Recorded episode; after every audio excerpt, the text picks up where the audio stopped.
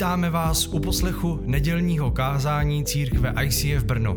Jsme součástí ICF Movement a naší touhou a posláním je pomáhat lidem, aby se více podobali Ježíši Kristu a s odvahou měnili svět kolem sebe.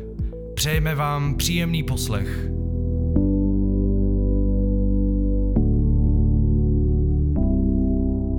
Zdravím vás všechny, i vás, který znám, dlouholetý kamarády, i vás, který nezná, který jste pro mě noví kamarádi. Dneska jsem přijel s mojí manželkou Kiki a ona je původem z Prahy, takže jí to musíte odpustit. A naše první dvě děti se narodily tady v Brně, takže my máme tady takový dva kořeny velký, zarytý někde u obilního trhu a prožili jsme tady pár krásných let, možná 6, něco takového. Takže bydleli jsme tady v Žabovřeskách, což je pro nás super, protože já, jak se jmenuju skokan, tak když se je to skokan z Žabovřesk, tak ty žabičky si tam pěkně nasedají. A máme teda 4 děti, 25, 22, 9 a 5. Já si to jenom kontroluji, jestli říkám správně čísla, protože on se to každý rok mění a 24, no tak bude 25, dobře, Takže to se omlouvám svoji první dceři, že jsem to dal o rok vedle. Čau. A naše dcery vyrůstaly spolu, jo? Takže prostě tady máme takový ještě nedopovídaný povídání. A my jsme teda teďka uprostřed série #Jesus, takže se bavíme o Ježíši a o tom, že se blíží Velikonoce. A Jirka dneska kázal u nás a bude ještě teďka za chvíli kázat v Praze, protože my máme v 10 a v 6, takže my až tady budeme končit, tak on bude začínat. Takže když by náhodou vám tohle nesedlo, tak se nemusíte trápit, můžete si to pustit na YouTube a Jirka vám to tam řekne, jak je to správně. A je to super, že jsme si mohli udělat takovouhle výměnu. Navíc dneska my máme ještě, že existuje ICF Startup Plzeň a oni se rozhodli, že dneska se budou dívat online místo neděle, místo svého kázání, že se budou dívat online. Takže dneska jsme takový celá ta česká rodinka ICF takhle propojená, takže je to roztomilý. A navíc přijel Adam a Veru Lialojasovi, který teďka museli odejít s dítětem, ale oni jsou z Olomouce a vedou online církev ICF Česko, takže víc už toho ICF Česko teďka v Česku nemá, takže už jsme to propojili všechno, jak to šlo. A jak se blížíme k tomu okamžiku Velikonoc, tak postupně probíráme různý zázraky, které jsou spojený s Ježíšovým ukřižováním a vzkříšením. A já bych se dneska rád věnoval tomu termínu, že jsme vykoupeni. Protože můj pastor kdysi, když mě bylo 18, já jsem uvěřil v 17, a můj pastor, kterému bylo potom o rok později už 17, protože jsme uvěřili spolu a on uvěřil v 16 a v 17, měli jsme tu výhodu, že jsme už za půl roku měli přečtenou skoro celou Bibli a noví lidé, kteří uvěřili, tak ji ještě přečtenou neměli, takže my jsme v 18 a v 17 těm 40letým a 60letým lidem vysvětlovali, jak mají teda vychovávat ty svoje křesťanské děti teďka, což bylo úplně super, protože nám to dalo úplně novou roli, kterou jsme nečekali. A kromě toho můj pastor tehdy napsal brožurku, která se jmenovala Proč být spasen? A my jsme ji rozdávali na ulicích a lidem, co jsme znali. A jeden z lidí, který měl takový jako... Prostě byl takový prostší jako myslí, tak si ji takhle vzal, koukal na to a říkal, tak to si rád přečtu, to by mě zajímalo, proč mě ta kravička má spolknout. A vždycky některé ty slova v křesťanství mají víc významů. I slovo vykoupení má pro nás různé významy. Třeba na začátku pandemie Češi vykoupili regály s toaletním papírem a když Ježíš a apoštolové používali ten termín vykoupení, tak pravděpodobně nemluvili o tom, že my jako jeho následovníci skončíme podobně jako regál s toaletním papírem v 21. století. Takže proč je pro nás vůbec dneska vykoupení důležité? Takový zvláštní slovo. A jaký je jeho obsah, když o něm Ježíš a apoštolové tak často mluvili. Já si na začátek pomůžu modlitbou, kterou se modlil pradávný král David, izraelský král David, a v té modlitbě vyřkl slova, nebo tyhle myšlenky, kde říká: Dobrořeč duše má Hospodinu, moje duše, on přemluvá svoji duši, děkuj Bohu a vyjadřuj mu vděčnost. A nezapomínej, protože my máme sklon zapomínat, když pro nás Bůh něco udělá a pak se přes nás přejde ten život, převálcuje nás tak trochu, tak máme sklon zapomínat a v naší duši se odehrává ten velký boj. Jestli si budeme vědomí toho, co se děje teďka v našem životě, to, co nás trápí, nebo jestli si při tom, co nás něco trápí, vzpomeneme na co všechno pro nás Bůh udělal. Takže král David to má už trošku srovnaný v hlavě a ví, že tohle se v jeho duši odehrává a tak mluví sám k sobě během té modlitby. Dobrořeč duše má Hospodinu a nezapomínej na všechny dobré věci. A teď říká 5 věcí, které máme jako věřící k dispozici.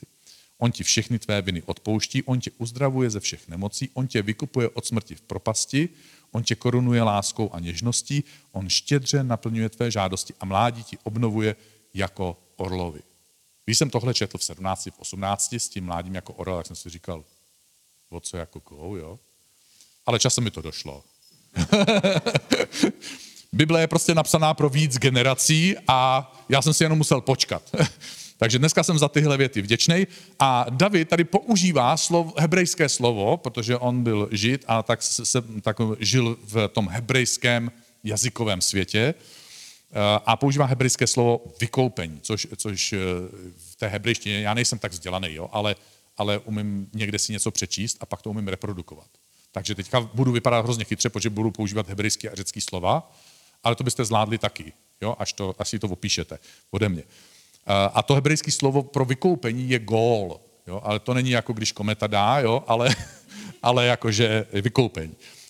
Zatímco odpuštění je relativně pro nás lidi jako jev, který je pro nás dost blízký, protože my potřebujeme někdy odpustit sami sobě, někdy potřebujeme odpustit lidem kolem nás, nebo potřebujeme jejich odpuštění, je to pro nás důležité, pro naše vztahy. Ve skutečnosti žádný dlouhodobý vztah nemůže existovat bez toho, že by obě dvě strany si nějakým způsobem neodpouštěly, ať už jsou to přátelé, nebo kolegové, nebo životní partneři, tak bez toho odpuštění se neobejdeme, ale také odpuštění potřebujeme mezi námi a Bohem.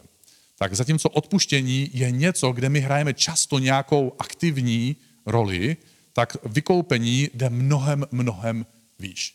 Protože vykoupení nám může poskytnout pouze někdo zvenku a my jsme pouze pasivní příjemci. My proto nemůžeme nic víc udělat, protože veškerou cenu a veškerou aktivitu platí ten někdo, kdo je vedle nás. Vykoupení je v Bibli krásně popsáno příběhem ženy jménem Ruth. Ruth není židovka, přestože není židovka, tak je babičkou Ježíše Krista. Ona po smrti svého manžela doprovází svoji starší židovskou tchyni do její rodné vlasti. Tam poznává mocného židovského šlechtice. Ten se do ní zamiluje a nejenom to, že si ji vezme za ženu, ale současně se postará o to, aby ona získala zpátky dědictví, které jí náleželo. A pro nás je to hrozně podobné v tom, když vidíme vztah mezi Ježíšem Kristem a námi jako jeho církví. My nejsme židé, jsme pohani, některý jako Lauter, echt, jo, pohani. My třeba dokonce, máte toho podobný jako u nás v Praze, vy tady máte bar, když se zakoktáte, tak je to bar, jo? Takže jsme barbaři, co chodí na bar a ona to měla stejné, potkává tohodle židovského šlechtice, knížete, Ježíš nám obnovuje naše dědictví a bere si nás v osobě církve za naší nevěstu a dává nám zpátky naše dědictví. A vrací nám to dědictví božích synů a božích dcer. V Bibli v části nazývané Nové zákon se pak objevují 4 výrazy, a teď právě budu vypadat hrozně chytře, pro slovo vykoupení. A společně jediným unikátním způsobem definují, co pro nás vykoupení může znamenat. Takže první řecké slovo je slovo agorazo. To doslovně znamená tržiště s otroky. Tohle slovo se objevuje například v knize Zjevení a já ho budu číst na chvilku. V nebi zpívali novou píseň. Ježíši, jsi hoden vzít tu knihu, otevřít její pečeti, neboť jsi byl zabit a vykoupil z Bohu svou krví lidi z každého pokolení, jazyka, lidu i národa. V dopisu filipským apoštol Pavel popisuje, jakým způsobem tohle slovo, řecké slovo agorazo, vykoupení, z Ježíšovy strany proběhlo. Ač sám byl Bůh, nedomáhal se božských nároků, odložil svou slávu a moc a stal se člověkem a dokonce přijal úděl toho, kdo se ocitne na trhu s otroky. Nejenom tehdy, ale i dnes se obchoduje s otroky. Ve skutečnosti dneska je matematicky na světě mnohem víc otroků, zotročených lidí, než bylo za doby Ježíše. My se považujeme dneska za moderní lidi, říkáme si, tohle je moderní doba a lidstvo ušlo velký kus cesty, ale žel je otázka, jestli najdeme odvahu, čím budeme měřit tu naši modernost a pokrokovost. Možná máme víc technických výdobytků, možná máme víc materiálních věcí k dispozici, ale v některých věcech jsme se jako lidstvo až zas tak moc nezlepšili. Takže je otázka, čím si odvážíme měřit náš pokrok. Otroctví znamená, že jedna lidská bytost vlastní kompletně jinou lidskou bytost.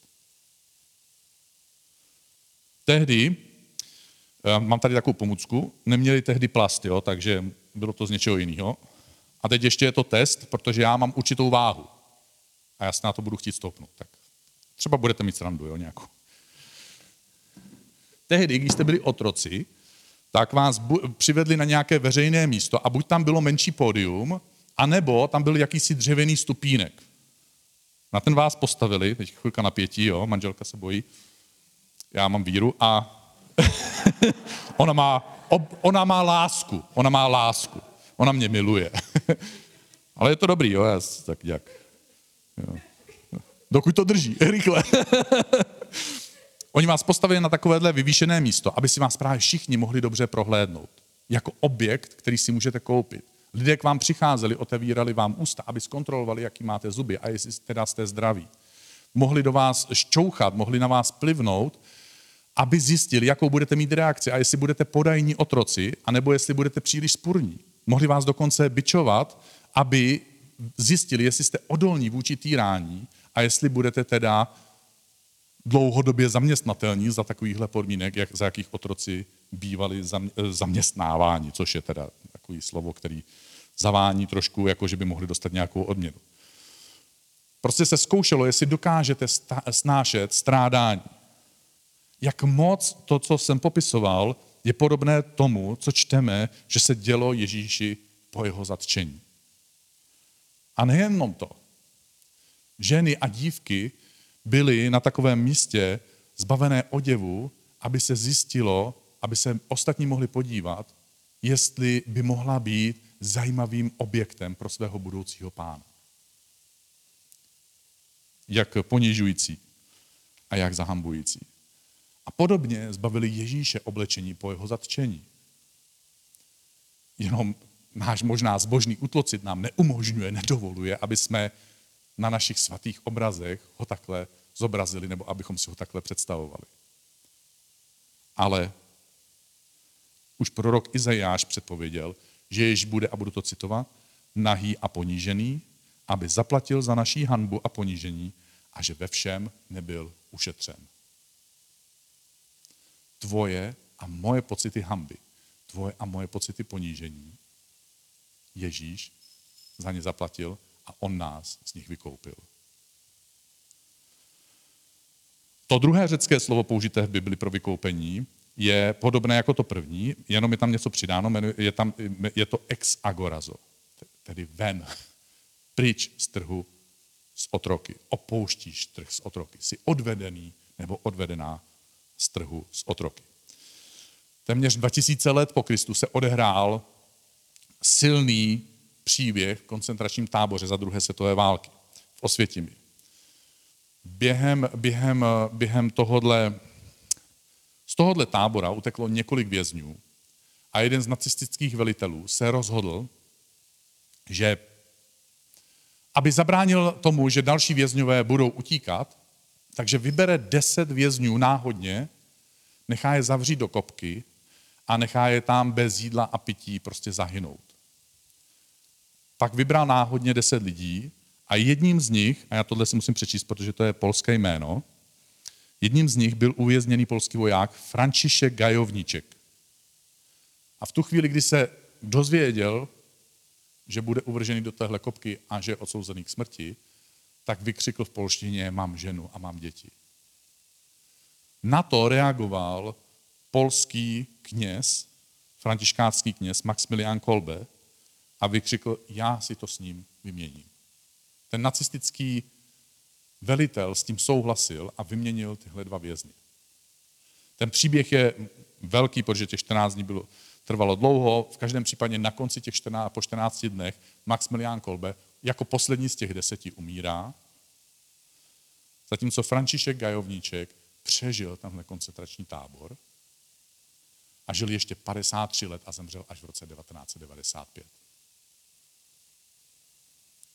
Apoštol Pavel píše, Kristus nás vykoupil z prokletí zákona.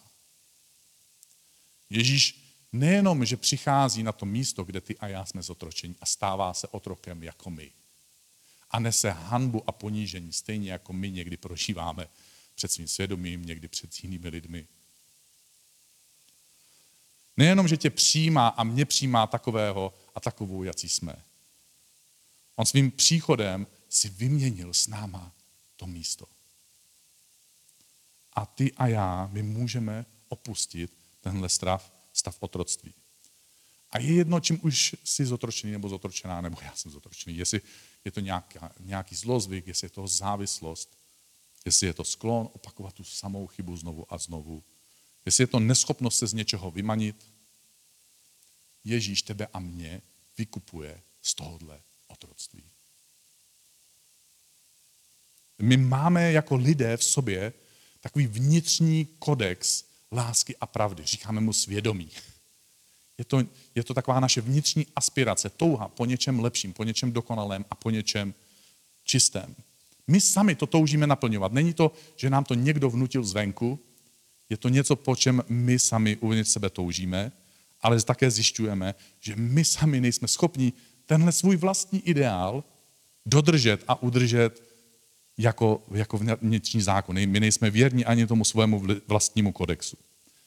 A přitom v nás se odráží právě skrze tohle svědomí, tahle boží svatost, ta touha po té dokonalosti, ta touha po té čistotě. A myslím si, že pokud budeme k sobě upřímní, že spolu s apoštolem Pavlem můžeme říct, víme, že zákon je duchovní, ale já jako člověk jsem tělesný, zaprodaný hříchu sám. Nerozumím tomu, co dělám. Vždyť nedělám to, co chci, ale to, co nenávidím. Jelikož dělám, co nechci, souhlasím s tím, že zákon je dobrý. A Ježíš k nám přichází podobně, jako kdysi přichází Ozeáš na základě božího příkazu na trh s otroky, kde si koupí svoji manželku, která je tam prodávaná jako prostitutka. Tedy žena, kterou si nějaký jiný muž koupil, aby si s ní užil a pak ji odvedl na trh s otroky, kde ji prodával, aby si jiný muž koupil, aby si s ní užil. A tenhle životní koloběh probíhá v životě téhle ženy, dokud ji Ozeáš nekoupí. Ale Ozeáš se k ní zachová jinak než předchozí majitelé a nechová se k ní jako majitel. Udělá z ní svoji manželku. Ona mu nakonec porodí několik dětí. A potom všem, co on jí poskytl a způsobem, jakým on jí vykoupil, ona se zamiluje do jiného muže, opouští Ozeáše a vrací se do toho koloběhu prostituce, protože je znovu zotročená a znovu je prodávána jedním mužem za druhým. A Ozeáš po těch letech, kdy se mu lidi smáli. Nejdřív proto, že se mu smáli, že je hlupák, co si koupil prostitutku. A pak se mu smáli, že je to ten hlupák, který si nebyl schopný udržet svoji manželku, bývalou prostitutku a znovu o ní přišel. A tenhle Ozeáš dostává znovu příkaz od Boha. Já ho budu číst, protože on si to zapisoval. Jdi a znovu, a teď tady to slovo, miluj svou ženu, která má milence a je ti nevěrná. Právě tak Bůh miluje syny Izraele, kteří se obracejí k cizím bohům a milují posvátné roznikové koláče. Ozeáš přichází na ten trh a tam stojí ta jeho bývalá manželka, matka jeho dětí. Už je příliš stará na to, aby ji někdo koupil. Už není atraktivní tak, jak bývala. A na tom trhu se ozývá z toho zástupu ten Ozeášův hlas. A říká, já ji koupím. A Ozeáš si tehdy zapsal. Zaplatil jsem tedy za ni cenu otroka. Jako bychom tam stáli my. Ty a já. Tehdy, když máme pocit, zase jsem to zkazil, zase jsem udělal něco, co jsem neměl, udělal jsem to znovu, jak mi tohle Bůh může odpustit? Dítě je to trapný. Za ním přijít s tou samou věcí. To už ho ani snad nemůžu žádat o odpuštění. A tehdy se ozývá Ježíšův hlas a říká, já ho a já ji koupím. Ale nakonec nejenom to. Je tady třetí řecký výraz pro to slovo vykoupení a to je lutrosis. Tedy plná cena za otroka. V dopisu Židům apoštol Pavel píše, Ježíš jednou provždy vstoupil do nejsvětější svatyně a to ne z krví kozlu a telat, ale se svou vlastní krví a tak nám zajistil věčné vykoupení. Zaplatil tu plnou cenu. Už není třeba zaplatit něco víc. Jsem kdysi měl za úkol pomoc církvi, jedné církvi, najít pronájem, aby se měla kde scházet. Vždycky církev, tohle je věc, která ji vůbec nikdy netrápí, žádnou církev a žádný sbor, protože je to všem jedno, kde se schází a je to hrozně jednoduchý to sehnat. A hlavně jim jedno, za kolik to bude, samozřejmě. Tak přesně jste mě pochopili, že to bylo všechno v uvozovkách. My jsme tehdy objevili místo, které bylo úplně super dokonalý. To bylo jako kdyby někdo ho naprojektoval přesně podle toho, jak my jsme potřebovali. Protože to byla větší církev, takže tam těch potřeb bylo víc, bylo potřeba víc dětí, místností pro děti, potřebovali jsme kancelář a tamto a tamto. Prostě celý ten seznam se naplňoval i včetně těch metrů čtverečních, který jsme si k tomu jako řekli, že bychom potřebovali. Mělo to jenom jednu chybu, kterou teda církev většinou jako pocítí, a to je, že to bylo dvakrát dražší, než jsme si mohli dovolit. Tak já jsem měl takový plán a ten byl trošku opověd. Šel jsem tam poprvé, setkal jsem se s paní ředitelkou, která byla ve věku mojí maminky. Takže jsem cítil takový nepohodlný respekt. Ale věděl jsem, že ji prostě musím dostat na polovinu ceny. Tak to bylo pro mě taková vnitřní výzva, jak budu někoho ve věku svojí maminky snažit odrat o 50%. Ale šel jsem do toho celým srdcem. Ale hlavně jsem se zařekl, že nesmím žádným způsobem dát najevo, že se mi to hrozně líbí. Protože kdyby věděla jenom trochu, jak moc se mi to líbí, tak bych samozřejmě ji hrozně těžko dostal o 50% dolů. Kdyby věděla, jak moc to chci. Takže já jsem tam udělal takový 4bodový plán, než jsem tam přišel sám, pak jsem tam přišel se svým pastorem, pak jsem domluvil další schůzku, přišel jsem tam s druhým pastorem a pak jsem domluvil 4. schůzku. To bylo s kamarádem, který s tím neměl vůbec nic společného a vůbec nevěděl, proč tam jde. On se ptal, proč tam jdu s tebou, já tomu nerozumím. A jsem říkal, hele, nevadí, jmenuje se Marek do dneška, Marku, nevadí, co je na tobě úžasný je, že ty, když si vezmeš sako a kravatu, tak prostě vypadáš neuvěřitelně chytře. Navíc ty máš tu úžasnou koženou tašku. Navíc on byl chytrý, on studoval matematicko-chemickou fakultu, jo? Takže ve srovnání se mnou jako opravdu chytrý kluk, ale on nejenom, že byl chytrý, on tak i vypadal. On když přišel, tak jste si mysleli prostě teď přišel někdo chytrý.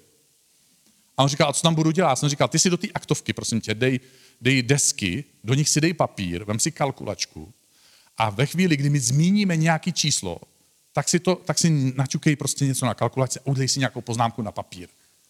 A říká, a co mám říkat? Já jsem říkal, neříkej nic, neusmívej se a hlavně nedávej najevo, že se ti to jakýmkoliv způsobem líbí. Takže my jsme nakonec tu cenu dostali opravdu na 50% a všechno. Prostě taková křesťanská manipulace, Bůh to vidí. Já nevím, prostě haleluja, ať je to... Ale teď někdy na tom trhu s otroky pomyslném, někdy stojíme ty a já. A co myslíte? Když tam ďábel licituje, obrazně řečeno, s tím Bohem a Bůh říká, tu dívku chci. Co myslíte? Tuší ďábel, jak moc jí Bůh chce.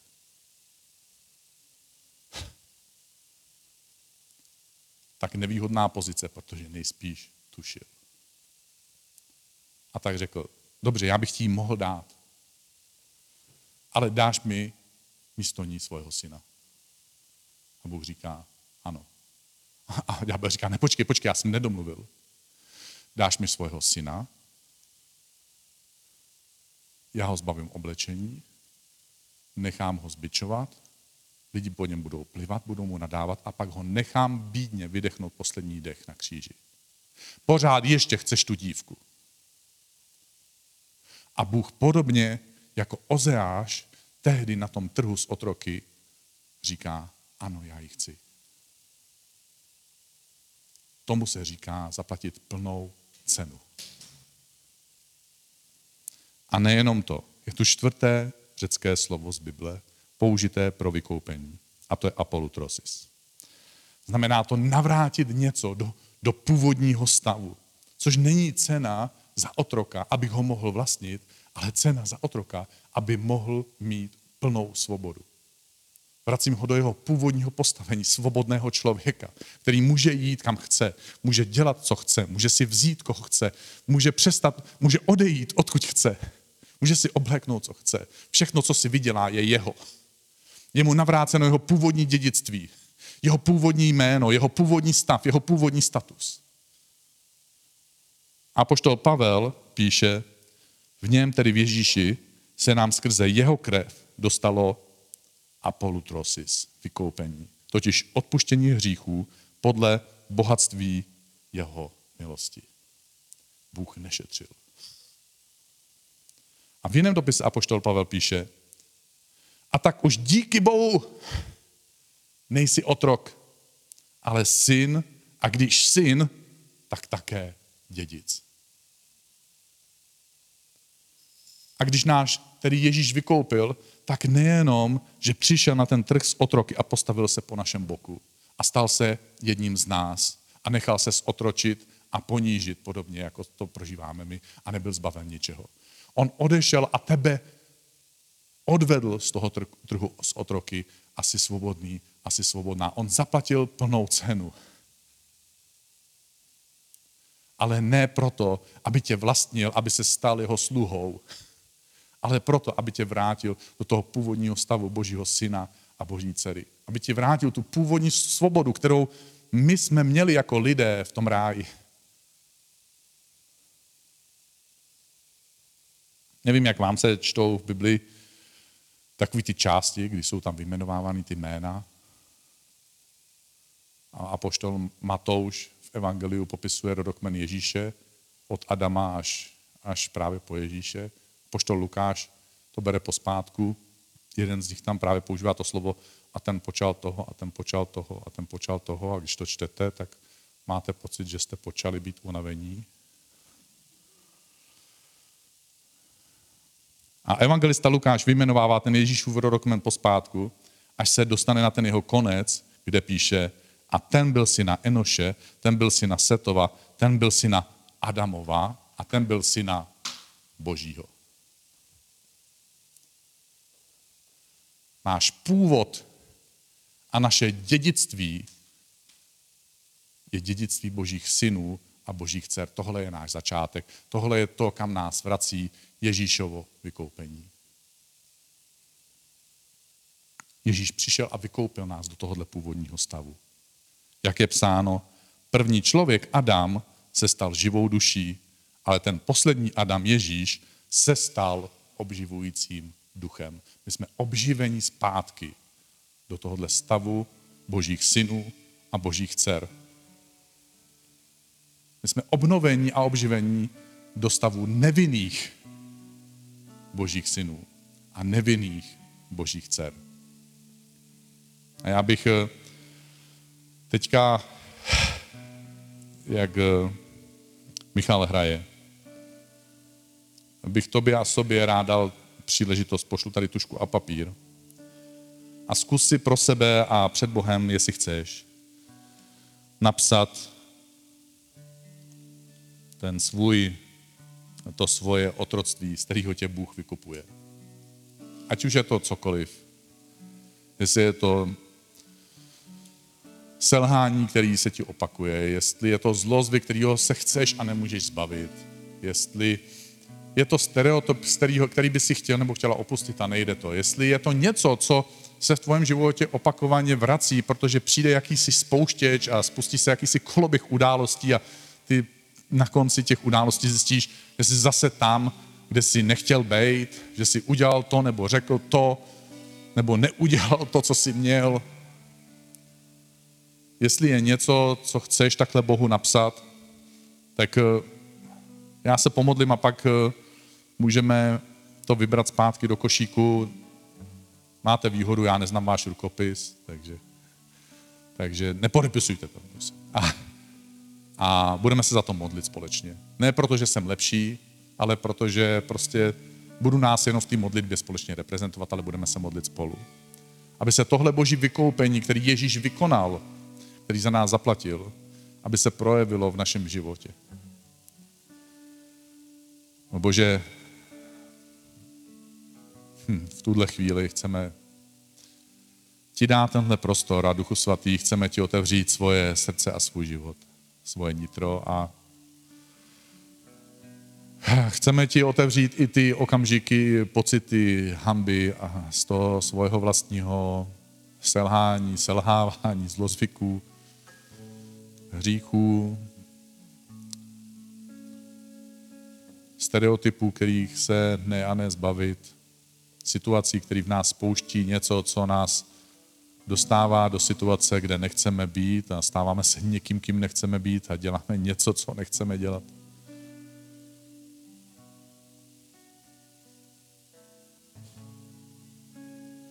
Ježíši, děkujeme ti, že jsi přišel na tenhle svět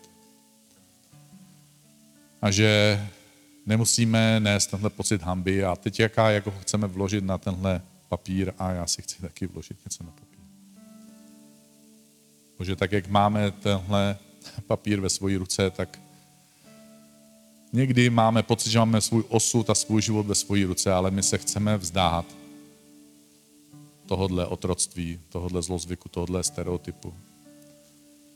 A chceme ho pustit ze svojí ruky a dát ho do tvojí ruky, do tvojich probonených rukou a přijmout to vykoupení, který jsi pro nás udělal.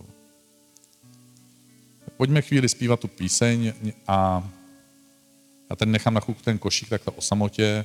Jestli chceš to sem donést, tak můžeš, nemusíš, můžeš to donést domů a doma to spláchnout do záchodu, aby se to dostalo co nejdál od tebe, tak jako Bůh od nás dávil naše provinění jako východ od západu.